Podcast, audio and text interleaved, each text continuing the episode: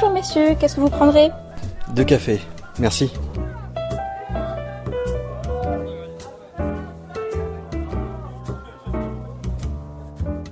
Bonjour et bienvenue sur le- ce nouveau café rôliste. Je suis en compagnie de Dragan, qui travaille donc euh, à la FFJD1 en ce moment, qui est à la FFJD1. Est-ce que tu peux te présenter, Dragan? Eh bien oui, donc euh, le prénom, vous l'avez, euh, Dragan, c'est bien mon prénom, c'est pas un pseudo. Euh, j'ai plusieurs casquettes, je suis rôliste de longue date et j'ai effectivement rejoint la FFJDR euh, à l'été 2021, je dis pas de bêtises. Et puis euh, rôliste avant ça de longue date, mais euh, je pense qu'on aura le loisir d'en d'en parler. Dragan, c'est rigolo quand on, on s'est rencontrés il y a quelques semaines à l'occasion de l'Elderfest. Quand tu m'as dit ton prénom, j'ai cru effectivement que c'était un pseudo. C'était le nom d'un perso, tu m'as dit toi, non? Tu m'as dit il y a beaucoup de gens qui... Ouais, ouais, je croise, je croise en, en GM des fois des gars qui ont des personnages qui s'appellent Dragan. J'ai l'impression qu'ils sont en train de, de troller, mais, mais pas du tout, c'est bien leur choix. Et ça vient d'où, Dragan, d'accord Euh, c'est d'origine euh, serbe, C'est d'origine serbe ouais. Ouais. Voire même de l'ancienne Yougoslavie, vu ma, vu ma génération. Mais ça change rien au fait que je suis euh, français, puisque je suis né à Paris. C'est plus facile à porter maintenant que, que dans les années 80-90. Hein. Ah, dans les années 90, c'était la guerre Euh, un peu plus tard, Un oui, plus tard, et, ouais. puis, euh, et puis voilà. Mais bon, on va peut-être pas parler de, de Non, on sociologie ça. politique. euh. On n'est pas parti par là. Je suis très content de, de t'avoir rencontré la dernière fois. Pas forcément pour l'effet FJD ou autre, mais je trouve qu'on a eu un bon contact. Ça s'est bien passé sur l'Elderfest. J'ai trouvé qu'on avait passé un bon moment tous les deux et c'est pour ça que je me suis permis de te demander de, de venir euh, discuter un petit peu avec moi de jeu de rôle euh, sur, euh, sur ce café rolliste. Tu m'as dit tout à l'heure que tu avais des actualités, euh, que tu avais des choses. Tu as deux casquettes en fait euh, qui vont m'intéresser ou qui vont peut-être intéresser mes auditeurs. C'est la partie FFJDR. Donc je, bon, c'est une arlésienne la FFJDR, c'est toujours très compliqué. Moi, ça fait 30 ans que je fais du jeu de rôle, on a toujours parlé de la FFJDR et puis ça n'a jamais été très convaincant. Du coup, l'idée c'est de savoir où est-ce qu'on en est. Euh, Je te vois sourire, je sais que c'est une question sur laquelle tu, tu es attendu. Et puis éventuellement, toi, tu m'as dit que tu faisais, un, tu faisais un jeu de rôle. Alors, si on pouvait discuter de ton jeu de rôle, de ce que tu veux, euh, de ce que tu proposes, de ta proposition euh, personnelle, ça peut être. Moi, je trouve que c'est intéressant de- Ok. qu'on en discute Bah, si tu veux bien, en tout cas. Bah, eh bah, écoute, avec plaisir. On commence peut-être avec les FFJDR. Allez, vas-y, on ça, va. Qu'est-ce que tu fais à la FFJDR Donc, à la Qu'est-ce que fait la FFJDR Alors, la FFJDR, son, son rôle premier, c'est la promotion du jeu de rôle.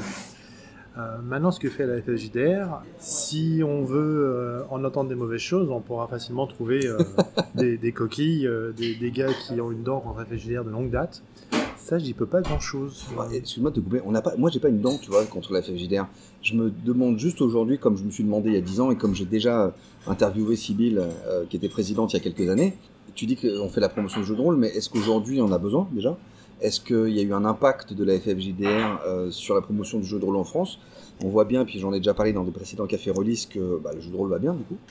C'est une question qui est un peu brutale, qui est pas très sympa, mais en gros, euh, est-ce qu'on a besoin de la FFJDR encore aujourd'hui? Bah, objectivement, euh, je pense qu'on n'en a pas besoin, dans le sens où on peut faire du jeu de rôle sans avoir besoin de la FFJDR. C'est mon cas, moi je fais du jeu de rôle depuis les années 80. Euh, globalement, j'ai toujours évolué en dehors des, des radars release, c'est-à-dire que j'ai pas publié, j'ai pas écrit des articles pour Casus ou, ou autre, j'ai pas mené le blog, et puis ça se passait très bien. J'étais heureux déjà. Et puis euh, finalement, le jeu de rôle c'est tellement important pour moi. euh, je sais pas si ça te parle les paroles euh, de la chanson Last Night DJ Save My Life? Bah moi c'est euh, c'est Last Night MJ Save My Life parce Ouais. que ça a vraiment changé ma euh, ma vie, mes relations. euh, on développe des compétences euh, de, de dialogue, de communication, de, plaisir. Et, donc voilà, le JDR c'est top. Euh, finalement, la FJDR, j'en savais pas grand chose avant de la rejoindre, euh, en dehors de voir de temps en temps des, espèces de clash. Et finalement, il y a un événement moi, qui m'a décidé à rejoindre la FJDR quand, j'ai été sollicité par quelqu'un qui est là-bas. Ça a été consécutivement à Roll Event 2020, où euh, moi j'étais intervenant externe, c'est-à-dire que j'avais animé, animé pardon, un actual play, fait jouer deux scénars de, mon jeu, et ainsi qu'une euh, mené une table ronde euh, sur le jeu de rôle et l'histoire. Et suite à ça, dans les, dans les jours qui ont suivi, il y a eu des, commentaires comme quoi euh, c'était ni fait ni à faire, euh, que la cybercon c'était 40 fois mieux. et puis il y a eu des comparaisons, je me suis dit mais quel est le délire? En fait, tout le monde fait de son mieux, avec un objectif de, soutien d'association, enfin voilà, un truc, le- le- voilà, un truc caritatif, c'est le terme que je cherche. Et dans les deux cas, c'était bien. Et- Caritatif, tu dis, c'est ça Oui, parce que le, Event, l'objectif du Roll Event, C'était de récupérer de l'argent. c'était de récupérer de l'argent pour trois associations. Enfin, à l'époque, en 2020, je pense qu'il n'y en avait qu'une ou deux, pour amener le jeu dans les hôpitaux. Donc, Ah, euh, ok. c'est plutôt, euh, c'est plutôt louable. Donc, euh, Euh, voir de la, une volée de bois vert euh, sur un objectif louable, j'ai j'ai pas trop compris. Donc, euh, et puis euh, ça fait un moment que je joue et, euh, et je me suis dit, bah, il serait temps maintenant de, de faire du renvoi d'ascenseur dans le sens où euh, bah, utiliser ton temps, parce que du temps libre j'en ai, et euh, j'en ai eu beaucoup pendant, euh, pendant les deux ans de confinement. Bah, utiliser, utiliser ton temps pour, euh, pour bah, remercier le JDR en, en participant à la fête JDR, en, en faisant des actions. T'avais euh, envie voilà. ça, c'est-à-dire personnellement, tu t'es dit tiens, je dois rendre quelque chose qu'on m'a donné. Ouais, C'est- vraiment. C'est vraiment. intéressant ça. C'est-à-dire que moi, par exemple, ma- mon premier contact avec le jeu de rôle a été un contact incroyable. J'étais adolescent, j'ai assisté à une partie et il y a eu une scène de, de roleplay que j'oublierai jamais. Euh, et quand j'ai vu ça, enfin, je sais pas, j'avais peut-être 13 ou 14 ans, je me suis dit, mais, mais c'est ça, quoi, c'est ça que je voulais. Je voulais pas, euh, je voulais pas tenir un sabre laser et faire piou piou ou je ne sais quoi. Quand j'ai vu du, du, du roleplay, euh, Mm. quelque chose qui était super bien fait, ça m'a transporté et, euh, et puis c'est quelque chose qui, qui m'anime. Du coup, ouais, il y avait vraiment l'envie de, de, de- voilà, de, de donner du temps au jeu de rôle, de- d'initier des autres, d'en faire la promotion et euh, Tu t'es senti acteur en fait de ça. ouais, ouais, Tu t'es il dit, il était faut, que je, devienne acteur de, Voilà. ce- c'est plus qu'un loisir quoi. C'est ça. Ah bah, pour moi, ça l'a toujours été, mais euh, je le faisais dans mon coin avec, euh, avec mes joueurs. Et pour donner un exemple de, de comment je peux être un, un fou furieux du jeu de rôle, euh, j'ai mené des campagnes euh, à leur terme. Je sais que c'est une chance, c'est pas forcément évident pour tout le monde. Clair. Malgré des déménagements, des, de, de couples ou de cul, enfin voilà, je, je passe les détails. Et donc j'avais mené deux campagnes de, de donjons pendant trois ans et demi, et la dernière c'était une campagne de trône de fer qui s'est étirée sur euh, 146 sessions, 5 ans, Ah ouais. et euh, mes, mes joueurs ont été en face de tellement de PNJ que pour le final de la le final de la, de la campagne, euh, j'ai loué euh, les caves de l'IPN, un bar parisien, Ah, C'est génial. dans lequel euh, on a fait une fin de campagne costumée, donc mode GN, et j'ai invité 32 PNJ à donner la réplique à mes 6 joueurs. Donc on a fait un gros final façon King's Landing, et ça a été un truc de dingue. Et c'était qui les 32 personnes? Et alors euh, pour beaucoup, euh, des c'était des, gens... Alors, dans le tas, il y avait il y a une actrice enfin, euh, qui fait du théâtre, Ouais. euh, qui s'appelle Dorothée Giraud, que, que je salue, qui nous accompagne Cersei euh, plus vrai que nature. Mais globalement, mes joueurs en face d'eux, ils avaient Jamie, Cersei, Grégor, Tous les personnages classiques. Oberyn. enfin, voilà, donc c'était un super kiff. Et puis c'est vrai que quand j'ai fait ça, une fois qu'on l'a fini, que tout le monde était content, je me suis dit, euh, allez, c'est bon. euh, je me suis senti comme Thierry Roland en 98. euh, maintenant qu'on a gagné, je peux mourir. Euh, et puis finalement, euh, JDR un jour, JDR toujours. J'ai déménagé à Bordeaux. Je suis revenu parce que Bordeaux, c'était pas pour nous. Et puis, D'accord. et puis mes joueurs m'ont chopé, ils m'ont dit bah écoute, faut qu'on fasse quelque chose et voilà. Mais on parlera après du, Ouais, du, jeu de rôle. du jeu que je développe. Donc c'est intéressant, effectivement, je vois que tu es très très impliqué. Et au-delà donc de jouer ou de faire jouer tes amis ou d'être un animateur, d'être, bah, tous, on sait tous hein, ce que c'est euh, euh, d'être MJ, c'est-à-dire la, la quantité de travail que ça peut faire. Tu prends ton plaisir aussi, mais du coup tu te dis j'ai besoin de rendre quelque chose. C'est-à-dire que le jeu de rôle t'a apporté ce, ce que tu es en train de décrire, ce- cette organisation, ce plaisir, des joueurs euh, euh, fans de, de ce que tu fais. Tu as eu besoin de rendre ça. C'est ça parce que au monde on du jeu de rôle. Ouais, on peut effectivement euh, se contenter de, de rencontrer des gens et puis d'assumer le fait qu'on qu'on soit rôliste. Et moi, je l'assumais pas il y a 10 ou 15 ans dans, dans mon cadre professionnel. Euh, maintenant, j'en parle même sur ma page LinkedIn. Enfin voilà. Ah oui, ça, te- ça devient mainstream. hein. Enfin, ouais, tout à fait. Ouais, puis même j'ai décidé de virer de- d'employer un pseudo. J'avais sur Facebook, j'avais un pseudo euh, jusqu'à il y a encore il y a deux ou trois ans. Maintenant, j'y suis en mon nom propre. Mais, mais voilà, donc on peut en parler aux, aux amis, aux quelques, aux quelques gens de passage. Mais euh, le jeu de rôle, c'est tellement bon, mangez-en que ouais, il faut en parler, il faut initier les gens. Enfin, c'est un loisir en or. Je crois qu'on essaie. Enfin, il y a beaucoup de gens quand même euh, dans, dans notre milieu qui essayent de faire ça. Il y a beaucoup de jeux d'initiation. Il y a beaucoup de. On a. Moi, j'ai fait des choses dans des bibliothèques, par exemple, euh, et ça se passe tout, souvent très très bien, quoi. C'est vraiment sûr. chouette. Alors donc, du coup, si on revient sur la FFJDR, qu'est-ce que qu'est-ce que tu y fais alors une fois que Alors, euh, moi, Aujourd'hui. j'y suis rentré pour occuper le poste de, c'est un peu pompeux, de référent de partenariat institutionnel.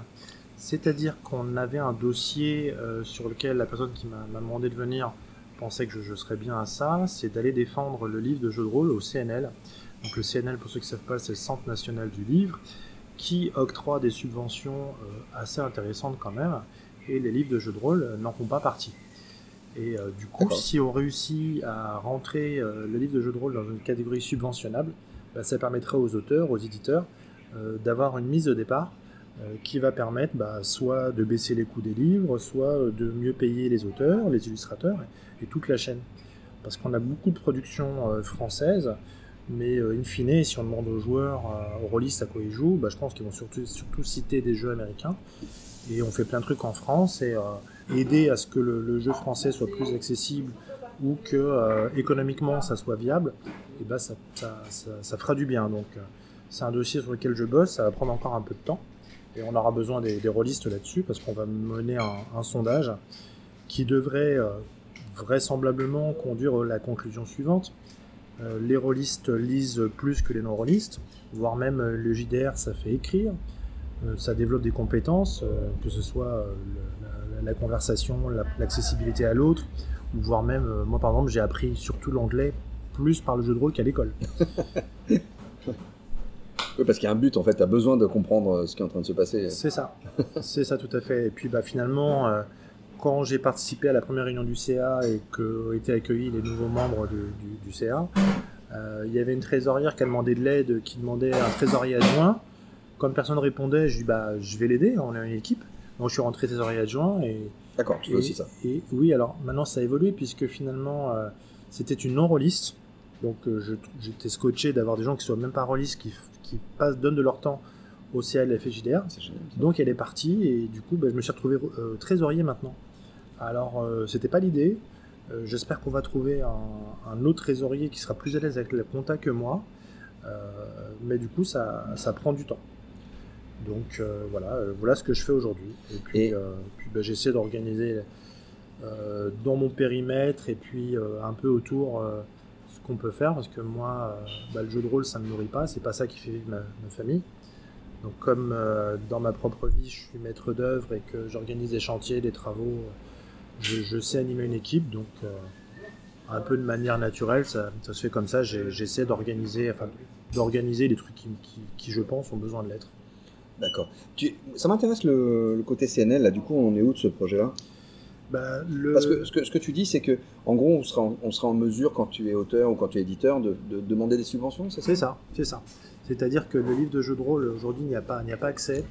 Alors, si je dis pas de bêtises, Sébastien Boudot, euh, qui euh, euh, diffuse le jeu d'Albuck euh, est allé euh, défendre le sujet, mais ça n'a pas marché, ça n'a pas suffi.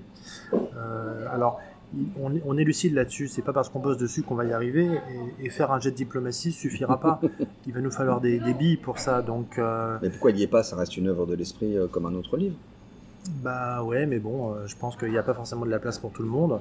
On a quand même des, des bons arguments qui devraient nous permettre d'y arriver. Déjà, j'ai parlé avant euh, des, chiffres qui logiquement vont être positifs pour le jeu de rôle pour expliquer que, que le jeu de rôle contribue à la lecture. Il faut savoir que euh, l'actuelle directrice du CNL est l'ancienne patronne d'Arte et que son ah. projet euh, c'est de ramener à la lecture les 1535. Donc le JDR est, totalement bon pour ça. En résumé, bah, déjà quand on fait un sondage, il y a des règles à, à respecter. Il faut faire ça correctement, que ce soit les règles RGPD, euh, sur quelles sont les questions à poser et à pas poser. J'ai aussi récupéré euh, des études que le CNL a demandé à l'Ipsos, euh, si je ne me trompe pas, d'organisme de sondage. Ils ont un document tous les deux ans qui leur dit où ce qu'on en est. Donc voilà, il y a du boulot. Donc le but c'est de faire quoi exactement? C'est avec ces sondages et avec ces documents Le but, le but c'est d'y aller avec des arguments, donc des chiffres, ah, pour pouvoir dire le JDR est bon pour la lecture, euh, faites rentrer le, livre de jeu de rôle dans une catégorie subventionnable pour que, à l'avenir, eh bien, les auteurs ou les éditeurs puissent euh, monter au CNL et, euh, et faire une demande de subvention. Est-ce que tu sais si ce principe-là existe dans d'autres pays? Si les jeux de rôle sont subventionnés euh, en tant qu'œuvre hein, euh, par, par des organismes, je ne sais pas moi, aux États-Unis par exemple Alors écoute, je ne me suis pas posé la question, euh, mais si quelqu'un de nos éditeurs a la réponse, je serais preneur.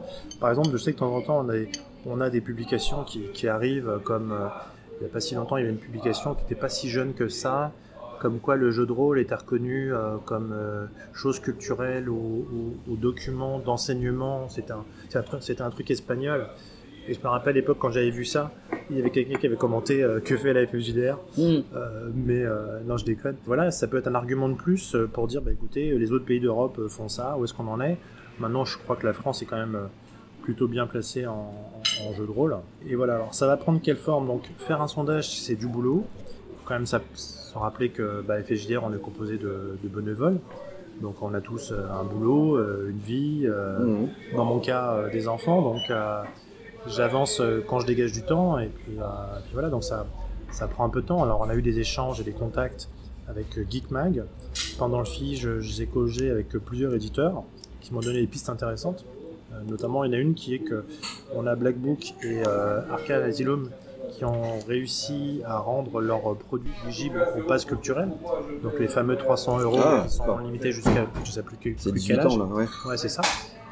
Et euh, du coup, euh, avec cet argument-là, bah, on peut dire au CNL, bah, il y a déjà le livre de jeu de rôle qui est reconnu euh, au pass culturel. Donc voilà, tout ce, tout ce qu'on pourra prendre comme argument sera, sera bon à utiliser.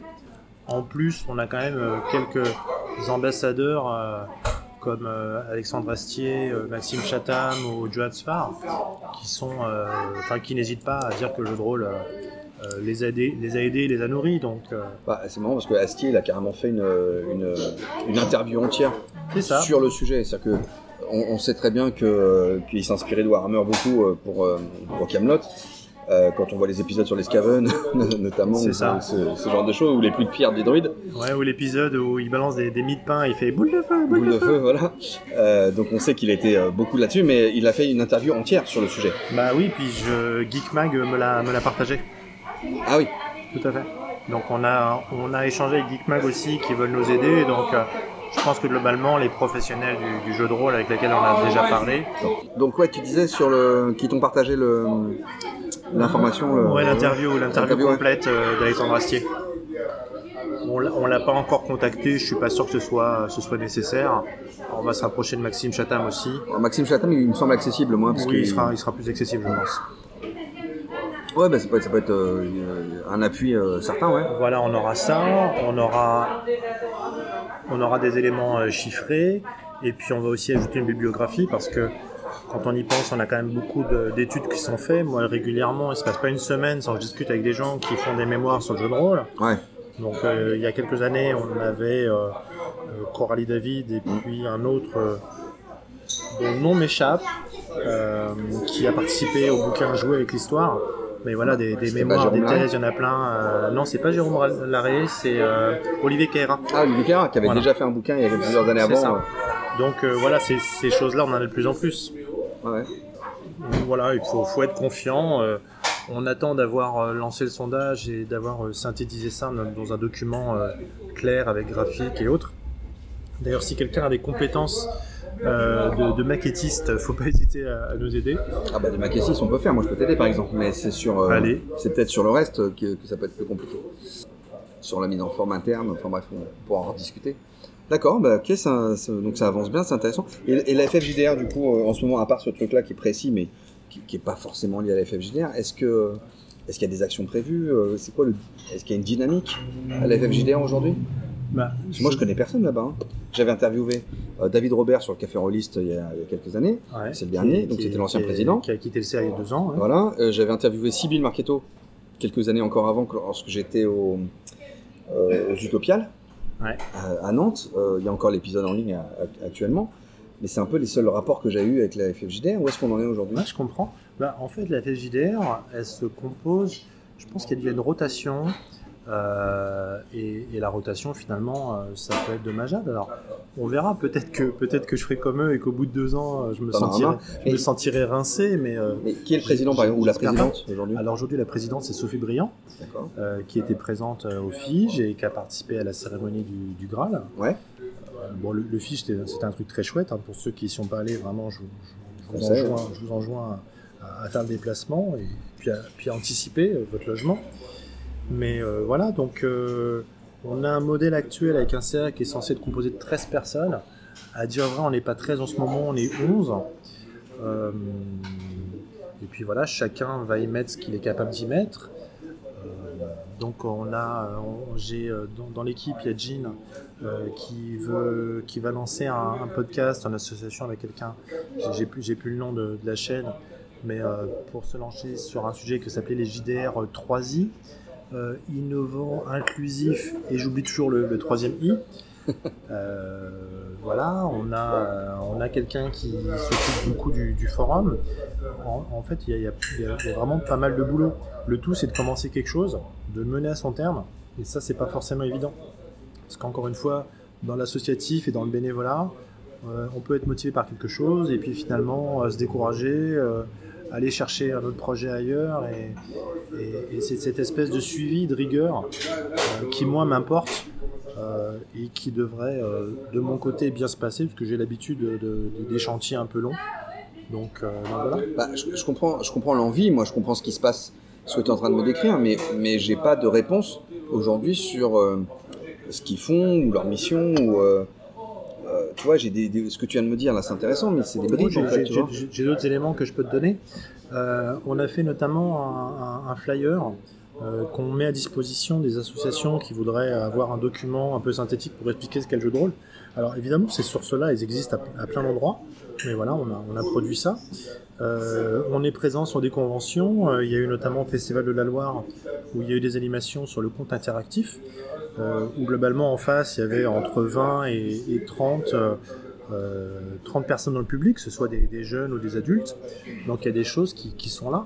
le tout, c'est de, fédérer, parce que effectivement, en Fédération française de jeux de rôle, il y a le terme fédéré, et, fédérer, ça passera par une com qui sera, qui sera bonne. Là, on est en train de réfléchir à récupérer un community manager, parce que ça aussi, c'est un boulot à plein temps. Euh, partager les actions, euh, relayer les conventions. Euh, D'accord, bah c'est intéressant. Donc tout ce volet-là est, intéressant. Bon, on verra ce que ça va donner. Moi, je suis très intéressé par le projet sur lequel tu es, en train de travailler parce que si ça pouvait donner un peu d'air, un peu de souffle au jeu de rôle en, France, qui est en train de bien décoller même sans ça, mais du coup si on pouvait avoir cette aide supplémentaire là, bah, pense que tout le monde serait, serait d'accord. Donc je trouve que c'est un projet qui est vraiment bien. Euh, et si on venait à toi Allez. Maintenant, tu me disais que tu voulais rendre au jeu de rôle, alors comme beaucoup d'entre nous, tu es auteur. C'est ça. Euh, du coup, alors, tu peux nous parler un peu de ton jeu? Ok. Euh, si bah, tu veux bien. Oui, oui, bah écoute, je pense qu'on est, on est tous auteurs, soit d'une feuille de personnage, soit d'un background de 10 pages, jusqu'à ce que le MJ te dise t'es gentil, tu me remènes ça à 2 pages. tu me remènes ça à 3 lignes. ou 3 lignes. Euh, voilà. Euh, globalement, euh, au départ, après avoir fait donc cette campagne de Trône de Fer, quand je suis revenu en région parisienne, euh, donc mes joueurs m'ont sollicité et je leur ai dit bah, j'ai deux options. Je vous propose soit une campagne de, de Conan, que j'aime bien l'univers de Conan, c'est ouais. porteurs, et puis je savais que eux ne connaissaient absolument pas le lore, ou bien j'ai une autre idée, mais voilà, ça va être un peu compliqué, je sais pas si ça va vous plaire. Et puis un petit malin des, des joueurs qui me connaît bien me dit bon bah si tu veux pas nous faire un projet novateur euh, euh, et ambitieux, t'as qu'à nous faire du Conan. Comment se faire titiller en deux secondes Voilà, voilà. Donc, troller, donc, hein. donc, il m'a piégé, il m'a trollé. Et en réalité, mon projet, euh, qui s'appelait pas encore le fil d'argent, le nom est apparu plus tard, c'était de jouer dans le monde réel, mais dans, mais dans l'histoire, donc dans le passé. Et euh, seulement, j'étais confronté à plusieurs problèmes. Je voulais pas faire un jeu qui soit consacré à une seule époque, comme euh, Pavillon Noir ou, ou, Les Lames du Cardinal, etc. Je voulais vraiment un jeu avec lequel on puisse aller dans, dans plusieurs périodes. Et du coup, avec toujours le même personnage. Et du coup, bah, ça, il avait besoin du voyage temporel. Mais je voulais pas non plus avoir un jeu qui, dont toute l'histoire se base sur le voyage temporel. Et finalement, j'ai une amie qui m'a donné une solution, qui a été le concept de la réalité miroir. C'est-à-dire que quand tu vas dans le passé, redis ça. La réalité miroir. Ok. Un concept qui, part du principe que quand tu vas dans le passé, pardon, euh, ça génère une réalité miroir euh, dans laquelle tu peux faire tout ce que tu veux. Et quand tu en repars, eh bien, euh, cette réalité miroir éclate comme une bulle de savon, ce qui fait qu'elle n'a pas d'incidence sur le présent, donc sur, en l'occurrence 2022 maintenant. Et, et, voilà, et ça me permettait d'éviter ce genre de situation où il faut se prendre la tête avec le paradoxe temporel. Est-ce que c'est pas une instance de jeu vidéo? Tu sais, quand tu joues dans des mémos RPG, tu as ce qu'on appelle des instances. Peut-être. C'est-à-dire ouais. qu'en fait, le, le, la partie du monde dans laquelle il y a les joueurs qui vont réaliser une action importante, par exemple tuer un monstre important ou réaliser une quête importante à plusieurs, euh, si tu as 1000 joueurs, le, le système de jeu il peut pas encaisser tout. Du coup, le, les serveurs ils vont mettre en place ce qu'on appelle des instances, des, des, une instance quoi. C'était un, un- un- une bulle de réalité spécifique à un ensemble de joueurs. Et puis les autres joueurs ils vont avoir une autre bulle à eux et chacun va pouvoir résoudre sa propre quête. Ce que tu veux dire. Donc ce que tu me Euh, décris là, je- ça ressemble un peu à une instance je de jeu suis, vidéo. je suis assez peu euh, consommateur de jeux vidéo en, en dehors euh, de d'Uncharted qui est qui est une ligne droite. Donc à partir de là, j'ai pas trop j'ai pas trop cette expérience là. Et ouais et puis je m'égare un peu, mais globalement euh, après Trône de Fer qui m'a encouragé à lire Les Rois Maudits ou d'autres choses et en écoutant des podcasts d'histoire, je me suis rendu compte que j'avais absolument pas besoin des univers de fiction. Pour Ah, des déjà his- là. Ah, bah pour oui. trouver des histoires dingues euh, ou des personnages euh, hauts en couleur. Et, et voilà, en écoutant des, des podcasts d'histoire comme euh, Temporium, qui est animé par Richard Fremder, Ah. qui, est, qui est assez accessible, hein, c'est plutôt intéressant. Euh, bah, ça m'a donné plein d'idées et du coup, voilà, il me fallait, il me fallait donc trouver une solution pour emmener des PJ contemporains dans le passé. Et puis je me suis rappelé euh, de Jurassic Park, dans lequel on a rempli une île de dinosaures euh, rien qu'avec un moustique fossilisé.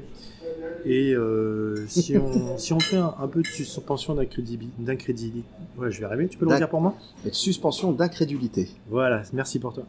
Euh, si on accepte l'idée que quand tu jettes un caillou sur un mur, le caillou va se rappeler pendant allez, euh, une demi-seconde de l'impact du choc contre le mur, bah, qu'est-ce qui lancerait les œuvres d'art? C'est-à-dire que euh, une œuvre d'art, elle est chargée de l'intention de son auteur, de l'émotion des gens qui l'ont regardé, euh, et puis aussi de la convoitise de ceux qui l'ont voulu.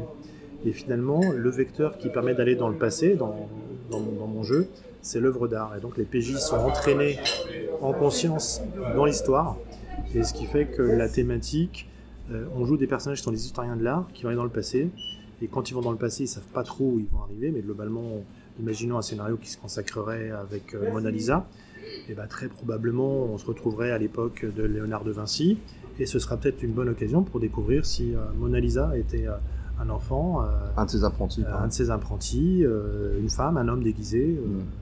Voilà, donc c'est- le genre, le genre d'enjeu justement, que, l'on a. c'est là, là que j'allais en arriver. Qu'est-ce qu'ils doivent faire en fait? Quel, quel est le puisqu'il n'y a pas de risque de, de paradoxe temporel ou de cho- choses comme ça. euh, quel est l'enjeu?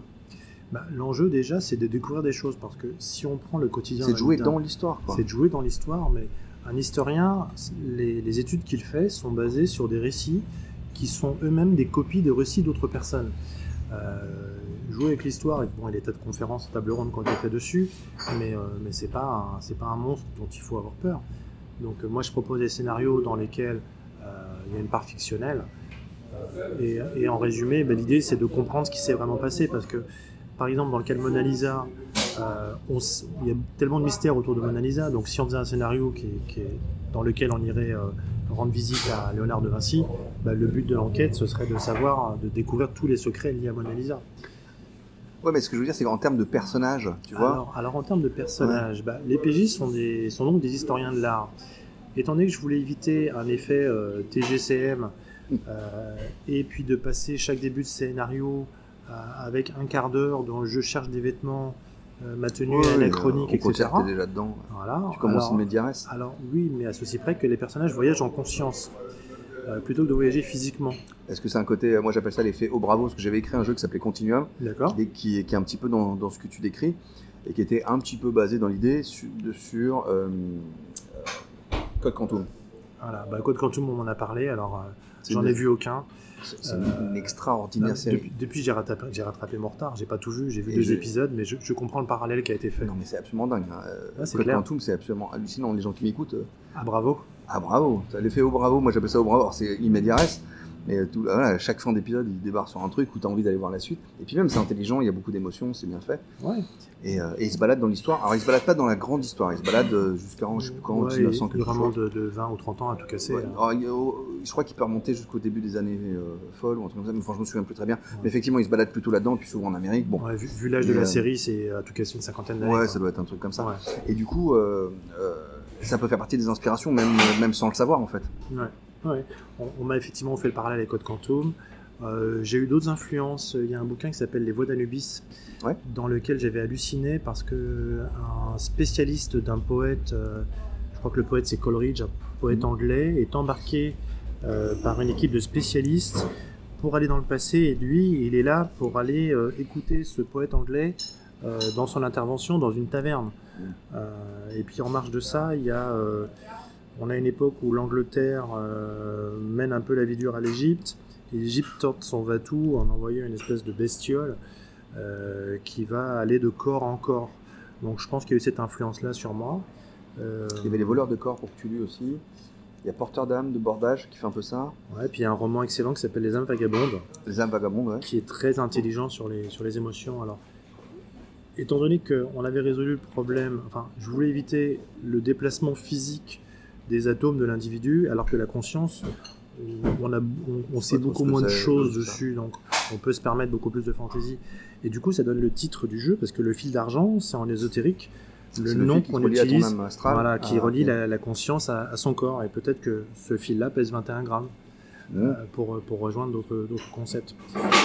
Et, et ça a développé autre chose, c'est-à-dire que quand le quand l'historien de l'art va en conscience dans le passé, il se retrouve dans la peau de quelqu'un d'autre, dans le corps de quelqu'un d'autre. Et, et la conscience de Ah bah, celui qui t'occupe, c'est ça, mais la conscience de celui qui t'occupe, qui l'occupe, pardon, est euh, reléguée au second plan.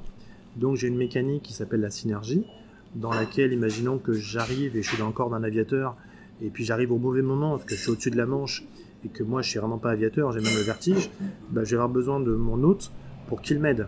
Et donc, euh, Faut que tu lises euh, mon jeu. Je te jure qu'il faut que tu lises. euh, eh bien écoute, je il, vais... est, il est sur mon blog, euh, c'est Continuum, ça s'appelle. Euh, prends tout ce que tu veux, c'est Ouais. open bar. hein. Eh bien, écoutez, on, Mais- va, on, va, on va inverser le sens de l'histoire, je vais interroger Yannick sur Non, non, non, non, Continuum. pas du tout. Continu- En fait, c'est un jeu très rapidement. Continuum, c'est un jeu que j'avais fait à l'occasion d'un d'un concours en fait qui avait été organisé par je sais plus qui, par Jérôme, je crois. ça devait être, tu sais, à l'époque, il, fallait faire un jeu de rôle en deux semaines avec des contraintes. Ok, Et, euh, et donc j'avais écrit ce, ce, ce jeu-là. Et au départ, j'étais parti sur un truc complètement inverse de ce que j'ai écrit. ouais, Mon idée de base, c'était, euh, il y a toujours des paradoxes temporels qu'il faut euh, protéger, d'accord. tu vois? Et moi, je me suis dit, qu'est-ce qui se passerait si tu les protégeais pas? C'est-à-dire que si tu envoyais vraiment une équipe de connards, euh, tout péter dans l'histoire. Tu vois, genre euh, un mec avec son portable, un trader avec son portable Windows qui fout la zone dans médiéval. Euh, tu vois, enfin que des, que des trucs comme ça quoi. Et il y avait des paradoxes, il y avait des chiens de Tindalos qui venaient te bouffer, machin, etc. Voilà. Et pour le rendre plus grand public, j'ai complètement changé. J'ai fait un truc un peu, euh, un peu mainstream euh, où tu joues des agents du bureau des affaires temporelles qui se téléportent. Bon, D'accord. le truc de exactement Time Stories qu'on a aujourd'hui. Voilà. voire, Donc, voire même Time Cop, Time Cop. coucou aux fans de Vandame. Oh, J'adorais Time Cop. Euh, non mais bon, tu vois, c'est un truc comme ça. Je- mon jeu n'est pas du tout exceptionnel, mais enfin, il y avait, il y avait des idées comme, comme ça là-dedans. Le système de jeu est pas mal. Euh, et puis, euh, je me suis aperçu. Donc, je l'ai envoyé au jury. Je suis arrivé euh, sur l'ensemble. Je suis arrivé dans le quatrième ou en tout cas le cinquième. Enfin, je suis arrivé dans, dans le top 10 quand même. J'étais content. Ouais, c'est cool. Et euh, il y a quelqu'un qui m'a fait la remarque qui me dit avant de faire un jeu, vérifie quand même le nom que le nom n'existe pas. Et donc je tape le nom sur le grog Ouais, et je tombe sur un jeu qui est exactement celui que j'avais écrit, mais Ah. euh, 15 ans avant, quoi, tu vois. d'accord. Du coup, j'étais là. Donc je suis même pas en plus de ça original, quoi. donc je l'ai quand même mis à disposition, tu verras, ouais, sur, euh, sur le blog. Mais n'hésite pas à t'inspirer de ce genre de trucs, tu vois. Enfin, d'humain, on s'en fout, mais enfin de, de, de trucs qui existent Bah, déjà. mais en fait, ça, rejoint, plein de- ça ouais. rejoint l'idée que on n'invente rien, on, on- on va Ouais, on chercher les idées à droite à gauche sans forcément faire le lien. Euh, là, ce que tu dis, ça, me- ça me rappelle deux choses. Déjà, euh, quand j'ai lancé mon truc et que j'avais bien avancé, euh, il y a quelqu'un qui est Guy Roger Duvert, qui réalise plein de choses, qui est auteur et qui est aussi réalisateur. Il a réalisé le film, oh mon dieu, Virtual Révolution, que je vous conseille de voir parce que c'est vraiment très bon. Euh, donc je suis abonné à sa page et il publie un jour euh, un commentaire élogieux sur un livre qui s'appelle Le fil d'argent. Euh, je me dis mon Dieu au secours et je, je regarde l'information et toute la description du bouquin ressemblait énormément à mon jeu. Donc j'ai contacté l'autrice, je lui ai dit ce que je faisais et puis bah voilà l'idée c'est de, se- de se mettre en phase et elle m'aurait dit bah non je veux pas que vous, vous, vous publiez un truc qui s'appelle Le fil d'argent, il a fallu que je trouve autre chose. Et puis bon on s'est on s'est entendu. Il n'y a pas de y a pas concurrence je lui vole rien euh, et puis et voilà. Donc on a effectivement ce, genre de risque. Et puis bah, pour ce qui est des concours euh, moi je me suis comment dire allez un peu mis dans la merde à cause d'un concours parce que quand j'ai commencé à le faire jouer j'ai quelqu'un qui me connaissait qui m'a dit euh, il y a un concours de jeux de rôle amateur au salon fantastique.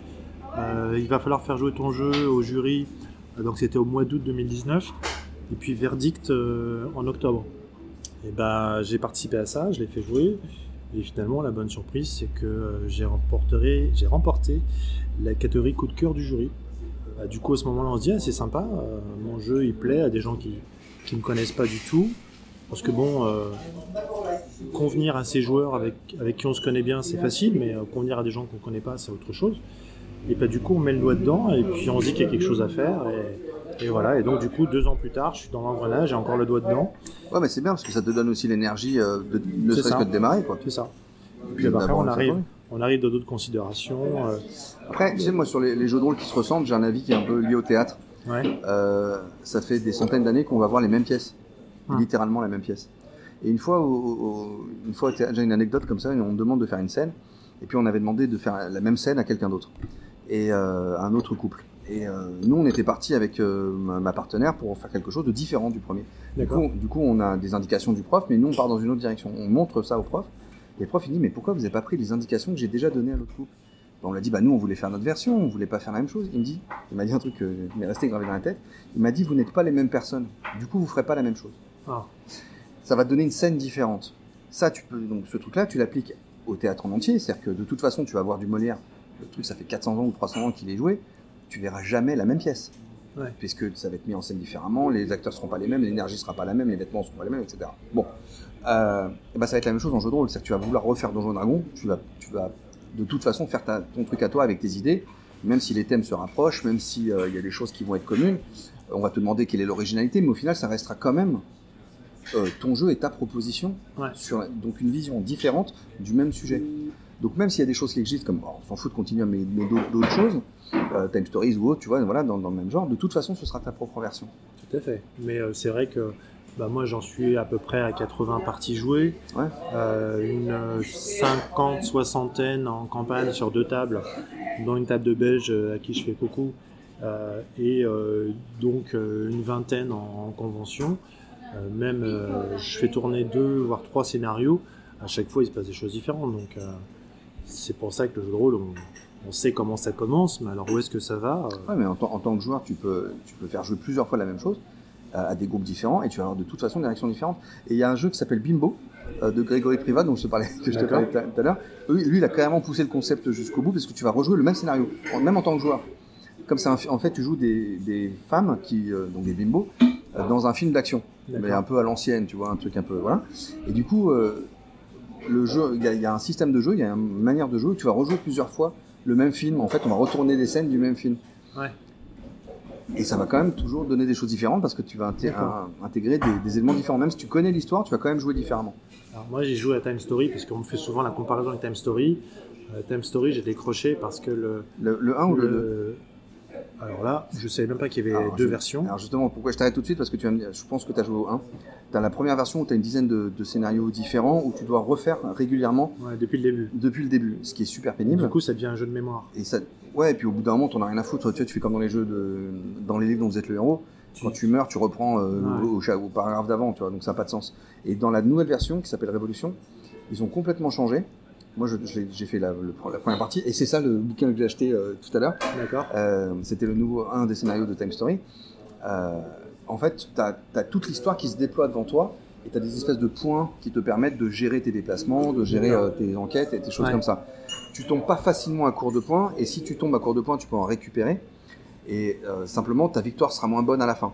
Donc, au lieu d'avoir plusieurs fois la même chose, tu vois, de faire une espèce de routine euh, où ça boucle, tu vas avoir juste une longue, longue et grande histoire avec des personnages qui vont s'intégrer une fois, mais qui vont avoir plus ou moins de difficultés à réussir à la fin euh, en fonction du temps qu'ils vont passer, euh, qu'ils vont, vont perdre sur chacune des actions précédentes. Ok. Voilà. Donc c'est beaucoup mieux là, cette nouvelle version. Moi je trouve en tout cas. Donc toi t'as dû jouer à la première. Ouais ouais. Bah après euh, moi euh, j'ai- choisi mon camp, camarade. Ouais. je, suis- surtout rôliste et jeu de rôle. Il y a d'autres jeux. Moi j'ai beau été, avoir été super fan de, du Trône de Fer, euh, j'ai essayé une fois le jeu de plateau. euh, Ça pas plu plus, plus jamais. Donc les jeux de plateau, j'y passe assez peu de temps, j'y comprends pas grand chose. C'est c'est Ah, Time Story c'est c'est vaguement un jeu de plateau. hein, l'expérience de, de roleplay qui m'intéresse le plus euh, que, que les jeux de plateau et, euh, et, et compter et avoir 15 coups d'avance. euh, c'est- Bah, bah, typiquement là c'est pas le cas pour, euh, Ouais. pour Time Story, c'est le cas, je suis, je- je suis d'accord avec toi sur un certain nombre de jeux, mais euh, moi je suis en train de chercher, c'est marrant parce que c'est une- un truc récurrent euh, dans, dans les différents cafés rôlistes, euh, je suis en train de chercher, de travailler sur des jeux de plateau qui te donnent une expérience jeu de rôle. C'est un truc dont je vais parler sans doute pour, euh, sur Radio Rollist un de ces jours. Excellent. Euh, Time Story, c'est ça. Euh, euh, je parlais de Horror à Arkham, par exemple, c'est ça. Moi, quand je joue à Horror à Arkham, j'y joue soit tout seul, soit on est, tu vois, un ou deux. Ok. Mais l'idée, c'est qu'est-ce que ça me procure comme sensation? Est-ce que je suis vraiment cet investigateur-là? Est-ce que, euh, tu vois, je, je viens d'acheter euh, le dernier Detective Story de Grégory Priva, là, le, celui sur le, dans l'univers de, de Lovecraft. C'est une espèce de détective conseil, tu vois, Sherlock Holmes euh, dans Lovecraft. J'en ai vu du bien, c'est sorti il y a pas très longtemps, il y a quelques jours, j'en ai vu du bien et je me suis dit tiens, je vais essayer parce que pourquoi Les retours qui avaient été faits, que j'avais lus sur Facebook sur le truc, parlaient de, de l'immersion, Hmm. de l'expérience d'être un détective dans cet univers-là et donc d'avoir peur et donc de, etc. Moi, je cherche cette immersion-là, même en jeu de société.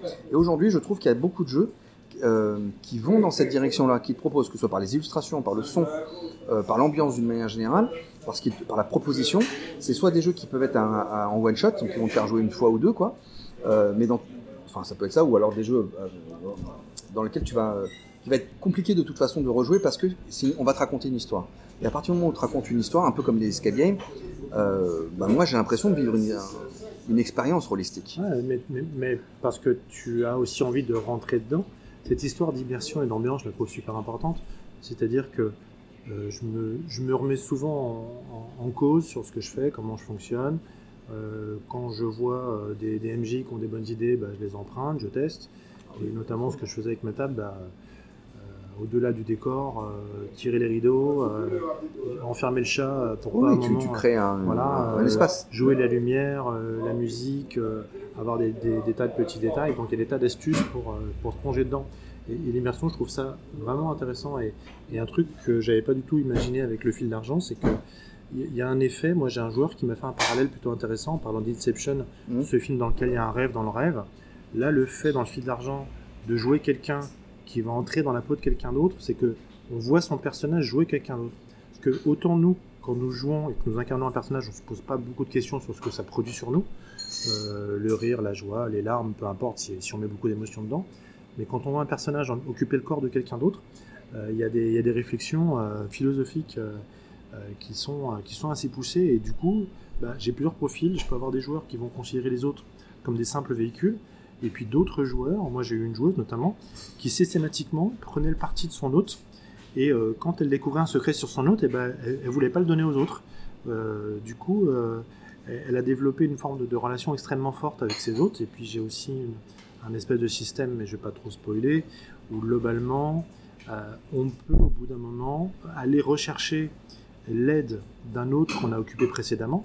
Donc si par exemple dans un autre scénario, on a besoin euh, des talents d'une agence secrète russe d'un scénario précédent, J'ai on ça peut dans aller le chercher. Continuum. Ah bah voilà, dis donc. Je, je, je, je- je- Mais ça vient pas de moi, ça vient de Néphilim. Ah d'accord.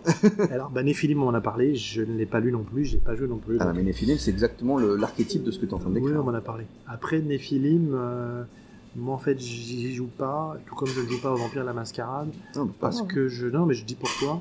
Euh, c'est parce que les personnages qui sont au-dessus de leur environnement, euh, j'aime pas ça. Euh, moi, je suis un, je suis un joueur de, de- d'ADD, et quand mon personnage arrivait à haut niveau, ça m'intéressait plus. Donc, je, je préfère des personnages le plus normaux possible. Donc, finalement, euh, quand j'ai un historien de l'art qui est un gars qui est plutôt un rat de bibliothèque, qui se retrouve dans le passé, dans la peau, euh, imaginons, de Ragnar le Viking, re- donc on décrit ce que ça donne de passer de euh, 55 ans, euh, euh, d'être chétif dans la peau d'un athlète de 30 ans, qui est chef de guerre, qui a une hache dans les mains, et que tous les hommes lui disent alors euh, on attaque le camp ou pas? Enfin voilà, ça, ça crée des sensations, des, des vibrations. Et, et puis Enfin, c'est pas un personnage normal là que tu décris. Mais non, à la base, c'est un personnage normal, mais quand il va dans le passé et qu'il occupe le corps de quelqu'un je comprends d'autre, que dire. Ah oui, tu vois ce que ça crée entre les deux, oui, je voilà. comprends.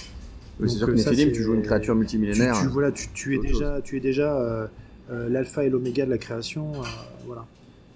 Et, et ça, ça me, ça me branche pas trop. Ok. Bah ça, a l'air, euh, ça a l'air, euh, ça a l'air intéressant. Donc tu re- quand tu quand tu as terminé une partie, en fait, ton personnage, il en retire quoi? Il a de- une compréhension de quelque chose? Parce que Ah, ce que tu à fais dans fait. ton scénario, c'est une proposition. Quand tu dis Mona Lisa, est-ce que c'est son euh, un garçon euh, Tu vois, tu, c'est une proposition que tu fais, mais on n'a pas on n'a pas la personne aujourd'hui euh, dans le vrai monde, on n'a pas la vérité là-dessus. Non, tout à fait. Bah, de toute façon, moi, j'ai j'ai les paragraphes qui sont écrits, qui, qui vont euh, expliquer un peu euh, ce qui est vrai, ce qui est probable et ce qui est du domaine de la Ah, c'est fiction. dans les scénarios, tu. oui, c'est-à-dire que je, je de- con- de je clé. conclus, je conclus toujours par une page euh, qu'on pourra appeler pour aller plus loin. Ah, c'est sympa, ça. Là, j'ai un scénario sur Kubrick qui sert à, à aller vérifier si Kubrick a tourné ou pas les images de l'homme sur la Lune. Il y a beaucoup de théories là-dessus. euh, euh, donc voilà, j'ai j'ai écrit un scénario là-dessus. Et donc à la fin, bah, j'ai des liens ou des petits articles pour déjà euh, avoir des conseils pour interpréter Kubrick parce que on pourrait euh, jouer un Kubrick est juste un, réalisateur absolument exécrable, mais il faut réussir à faire passer que ce gars-là était, un génie euh, et un perfectionniste. Et puis voilà, donc avoir des sources. L'idée, c'est pas de faire des livres d'histoire, parce que on s'est rendu compte qu'on apprenait beaucoup de choses en jouant, bien plus que- qu'en qu'en se tapant des documentaires. Euh, voilà, donc euh, c'est aussi un des aspects du, du- du fil d'argent. Alors, C'est ça que tu proposes une fiction Ouais. dans, une dans, fic- dans une période prévue, dans une période pré- prévue, différente à chaque scénar. ouais. voilà, différente à chaque scénario, qui elle-même n'est pas une fiction. C'est l'histoire réelle. Ouais. Tu présentes une fiction là-dedans, mais tu mets quand même à la fin une espèce de disclaimer qui dit, euh, pour aller plus loin, voilà ce que les, les théories où on en est. Enfin, tu donnes quand même quelques C'est ça. quelques indications euh, qui peuvent être intéressantes, ne serait-ce qu'à lire en C'est fait. ça. Bah, moi, j'ai parmi mes, joueurs, eh ben, euh, régulièrement, ils me font des retours. Alors, j'ai un scénario qui se passe en 1912 euh, au Palais d'Hiver chez les Romanov, où en, en face de soi, on a quand même un PNJ assez remarquable qui s'appelle Rasputin. J'ai eu un joueur qui m'a appelé la semaine suivante en me disant qu'il était à un dîner et que le sujet a parlé de Rasputin. Et puis quelqu'un a dit Ah, Rasputin a été tué par un tel.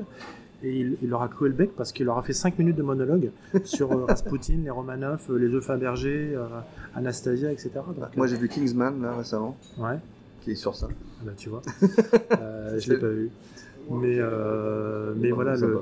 Alors après, tu, tu parles de, de, de ce que retirent les personnages. C'est pas un jeu à point d'expérience. Ouais, c'est ça. Et le personnage. Il n'y a pas con- d'évolution. Contrairement, alors il y a une évolution quand même, Mhm. le personnage, contrairement à des systèmes que j'aime bien, parce que moi je joue encore à Pathfinder par exemple, euh, devient pas deux fois plus fort qu'au niveau inférieur. Ouais, c'est ça. Et en l'occurrence, bah, je reprends l'exemple de l'aviateur. Quand il revient dans le présent, eh ben, il a développé, euh, il a augmenté son. Enfin, il accède à une compétence d'aviation. Donc plus tard, s'il doit piloter, il va être, il, il part pas de zéro. Et puis s'il a occupé la peau d'un Anglais alors que leur personnage est un Français, eh bien sa langue, enfin, il commence à parler anglais et, et ainsi de suite. Donc les personnages, en fait, le, je, je sais pas trop, j'ai pas, j'ai pas vu en, en l'intégralité de Code Quantum, mais est-ce que Scott Bakula, à la fin des, des- des saisons, est-ce qu'il n'est pas plus, Non. plus sachant que tout le reste? Non, il- enfin, euh, c'est une connaissance historique, mais si je me souviens bien, il ne gagne pas les compétences des autres. D'accord. Alors, là, alors que là, à l'inverse, il développe des compétences. Donc finalement, notre, notre historien rachitique, euh, qui s'est trouvé dans la peau de Ragnar et qui a vécu un mois dans la peau de Ragnar, euh, avec peut-être femme et enfant. Il y a un petit côté Et- Assassin's Creed. Alors ça aussi on m'en a parlé, mais j'y ai pas joué. Parce que moi, les jeux vidéo, je prends Assassin's Creed, je file le vomi, je file le tournis à ceux qui me regardent jouer, parce que je tourne en rond et je j'ai- pas la spatialisation dans les, dans les jeux Ouais, je vidéo. comprends, mais tu peux regarder par exemple, il y a des pages Wikipédia qui peuvent te donner un peu d'histoire Ouais, j'avoue. ouais. et qui te permettraient de, de- soit de t'inspirer, soit de, de voir les points communs. quoi. Et par exemple, je, je reviens à cette histoire du, du- du gars qui occupait la, la peau d'un chef viking. Ben, quand il revient dans le présent, euh, sciemment dans le scénario, euh, il se balade dans une, dans une rue de New York et qui fait nuit et qui se fait agresser par deux voyous. Ben, si ça se trouve, il va prendre un, couvercle de poubelle et, et- et il va les déboîter parce qu'un petit peu plus tôt, euh, il a développé euh, Bah alors tiens, des compétences martiales qu'il n'avait pas. Tu- je pense que tu connais pas, mais au cas où, j'en parle régulièrement, mais j'ai l'impression d'être le seul au monde à connaître ce jeu. C'est un jeu qui s'appelait Virandia, euh, où tu jouais un, un humain de, de- normal, si tu veux, de, du, dans le là- futur, en Là, comme 2050. ça, j'ai l'impression que c'est une, boutique de fleurs. hein. Tu joues un humain normal dans 2050, par exemple, dans le futur. Il considère que dans ce futur-là, tout le monde s'emmerde. Du coup, il joue à des jeux vidéo en ligne dans lesquels il rentre euh, via un siège. Tu vois, euh, c'est des jeux en ligne euh, dans le métaverse, on dirait aujourd'hui. ok. Et donc, toi, tu vas jouer le personnage qui est joué par le personnage. Donc, c'est un rebond. Tu joues le premier, qui joue le deuxième. D'accord. Ok Et ce qui est intéressant, c'est euh, euh, le niveau le plus bas du jeu. Tu vas jouer donc euh, ton guerrier ou ton magicien dans un monde médiéval fantastique qui est un monde de jeux vidéo. Le deuxième niveau, c'est tu vas commencer à sortir des deux de, temps en temps et à jouer ton personnage réel qui de temps en temps va jouer, mais qui a une vie aussi à côté, et à Ouais. qui il peut arriver des trucs. Et le troisième niveau, c'est tu mélanges les deux parce que tu vas découvrir des secrets du monde qui se trouvent dans le jeu vidéo, donc tu es obligé d'aller jouer, etc. La question qui vient derrière, c'est est-ce que euh, il y a un côté Ready Player One aussi. euh, bon, Ouais, bien sûr. euh, est-ce que, euh, est-ce que dans ton jeu, tu peux jouer l'historien de l'art à qui il arrive des aventures en dehors de, de la période historique? Tout à fait. En fait, je, je vais m'appliquer à pas spoil, mais euh, moi j'ai plutôt une vision euh, long terme ça. des, des histoires. Donc l'idée c'est que le jeu puisse, puisse être joué en one shot, mais en fait j'ai un, j'ai un, Un principe-. J'ai un métaplot, j'ai j'ai une campagne qui est prévue, qui est assez grosse. Les rares personnes qui sont au courant de ce qui pourrait être la fin de la campagne euh, ont, ont- été assez scotchés, trouvent ça dingue. Euh, et je pense vraiment que c'est dingue. Donc euh, je suis comme tous les rôlistes, j'ai envie de tous les MJ, j'ai envie de révéler les secrets, mais il faut que Ah je non, tienne dis pas, dis pas. faut, faut que je tienne bon. Mais ouais, il y, a des- il y a des rebondissements, notamment. euh, allez, je, je- vais teaser un petit peu. Mais à un moment, on va se poser la question de pourquoi. Enfin, qu'est-ce qui s'est vraiment passé avec l'incendie de Notre-Dame? Et voilà. Et il y a des tas de trucs comme ça. euh, et puis, je dis que on modifie pas le présent, mais peut-être qu'à un moment, quelqu'un va trouver le moyen de Ouais. faire comme les PJ et puis venir mettre, venir mettre son grain de sel. Peut-être que c'est un petit point quelque part. C'est Ouais, peut-être pas si miroir que ça. Qui va perturber quelque chose. Et euh, imaginez à un moment un jeu comme ça et qu'on puisse euh, aller voir un certain gars euh, originaire de Nazareth euh, mis sur une croix. Ben voilà, ça peut donner un, un sc- un scénario totalement dingue, quoi. Il y, a- il y avait un scénario d'Innominé Satanis comme ça. Ouais. Tu connais Innominé Satanis Alors, Innominé Satinis, euh, j'ai eu la malchance d'ouvrir un, un scénario et la page que j'ai lue. euh, T'as pas donné envie? Mm, c'est pas grave, Elle, m'a fait gerber la, page. c'est un, un très très bon, un excellent jeu des années 80, Ouais. 90, début 90. Et euh, notamment, tu as un scénario où, tu, où en tant qu'ange, tu dois faire en sorte que Jésus finisse sur la croix. Et en tant que démon, tu dois faire en sorte de le noyer. Ok. Et, euh, pour, pour, euh, tu vois, pour péter la religion d'entrée de jeu. Quoi. Et euh, Innominé, c'est un peu de, de- de ce que tu. Il y a aussi de, donc c'est des anges et des démons qui vont aussi prendre comme véhicule des humains, qui font pas trop attention à ce qu'il était avant, le gars, Ouais. et, et qui vont, qui vont s'entretuer pour. Même pas pour des questions de religion, mais pour Ouais, vraiment ouais. des trucs politiques à la Ouais, con je- euh, je- entre eux. Quoi. Non, on me- l'a vendu plusieurs, fois, je connais un peu le concept. Mais cette histoire de religion, euh, elle, va arriver en, de. elle va arriver en filigrane parce que plus on remonte dans le passé, plus finalement on va y être confronté parce que ça. euh, ça, ça, Ça a une importance enfin, voilà, sociale. ça a une importance impor- conséquente. Et puis bah, là, pour m'aider, euh, j'ai sympathisé avec un, avec un pasteur qui, qui, qui officie en Suisse. Donc il y a des tas de contacts que je prends et, Ah, et bien, puis, puis- puis quand on creuse, euh, bah voilà, il y a beaucoup de rôlistes qui sont, qui sont fans d'histoire. Donc j'ai des collaborations avec pas mal de personnes. Ça va finir en Da Vinci Code? Je sais pas, je sais pas, mais, mais disons que euh, voilà. Pourquoi en faire un jeu? Pourquoi pas en faire une, une série télé ou euh, Ah, mais là, c'est encore d'autres compétences. Euh, moi, je crois que je peux, je peux me tromper, hein, mais je pense que l'histoire globale, le, le plot que, que, que j'ai dans son ensemble serait pas mal en, en bouquin. Donc, euh, j'ai rencontré un gars qui, qui est auteur. Ouais. Euh, on va voir si ça le botte, et puis, puis voilà. Ah, c'est exploitable parce que c'est vrai qu'il y a des tas de, de jeux qui sont faits. Euh, Il ira proposer ça à. On va savoir. Ah, On maintenant- va savoir, maintenant on va qu'on connaît savoir. Qu'on connaît un certain Louis. On connaît Louis. Euh, oui, mais je suis pas sûr que ça franchisse le, le, le jugement économique de la chose. Euh, mais, mais, mais pourquoi pas Non, il y a des choses à faire. C'est vrai que le multimédia, euh, j'ai plus le nom, euh, euh, quelque chose qui avait été paru, qui avait des variantes audio. Enfin voilà, il y a des tas de trucs qui sont faits. Et puis on a vu à l'Eldercraft, non, l'Elderfest, pardon, des tas d'idées plutôt innovantes qu'ils ont. Donc effectivement, un- des, futurs de jeux de rôle, c'est sans doute d'aller à, droite à gauche et proposer plusieurs supports. Ouais. Est-ce que ça peut être notre conclusion? Eh ben écoute, euh, alors moi j'en ai peut-être deux Ah, de. Ouais. Euh, une, euh, c'est que bah, pour la FJDR, un truc dont je parle même pas, euh, c'est que j'ai lancé une série d'interviews qui s'appelle Initiative Rolliste, Ouais.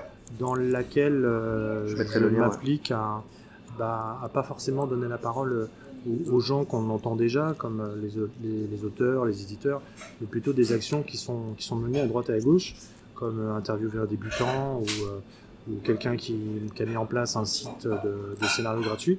Donc voilà, montrer finalement. euh, bon, je, je- c'est pas pour faire le Jean-Pierre porno, euh, le Jean-Pierre Pernaut du, du JDR, mais voilà, il y a des tas de choses qui. Euh, paix à son âme. Mais voilà, pour montrer des tas d'actions qui sont faites avec bah, des psys, des gens qui amènent le JDR aux enfants, aux personnes âgées, enfin, il y a des tas de trucs à faire. Deuxième chose, et là je vais être un peu plus sérieux sur mon rôle de FJDR, mais n'hésitez pas à, nous rejoindre. Euh, on a un forum, on a une page Facebook. Euh, vous pouvez dépenser la somme mirobolante de 10 euros en, étant adhérent. Et comme ça, ça nous, bah, ça nous soutient, ça nous, ça nous aide. Et puis même nous proposer des, des projets. On a besoin de bénévoles, notamment pour, pour les votes. voilà, bah, écoute, merci pour, pour ces, tout cet échange très, très sympa. Avec plaisir, on peut en refaire de toute façon autant qu'on veut.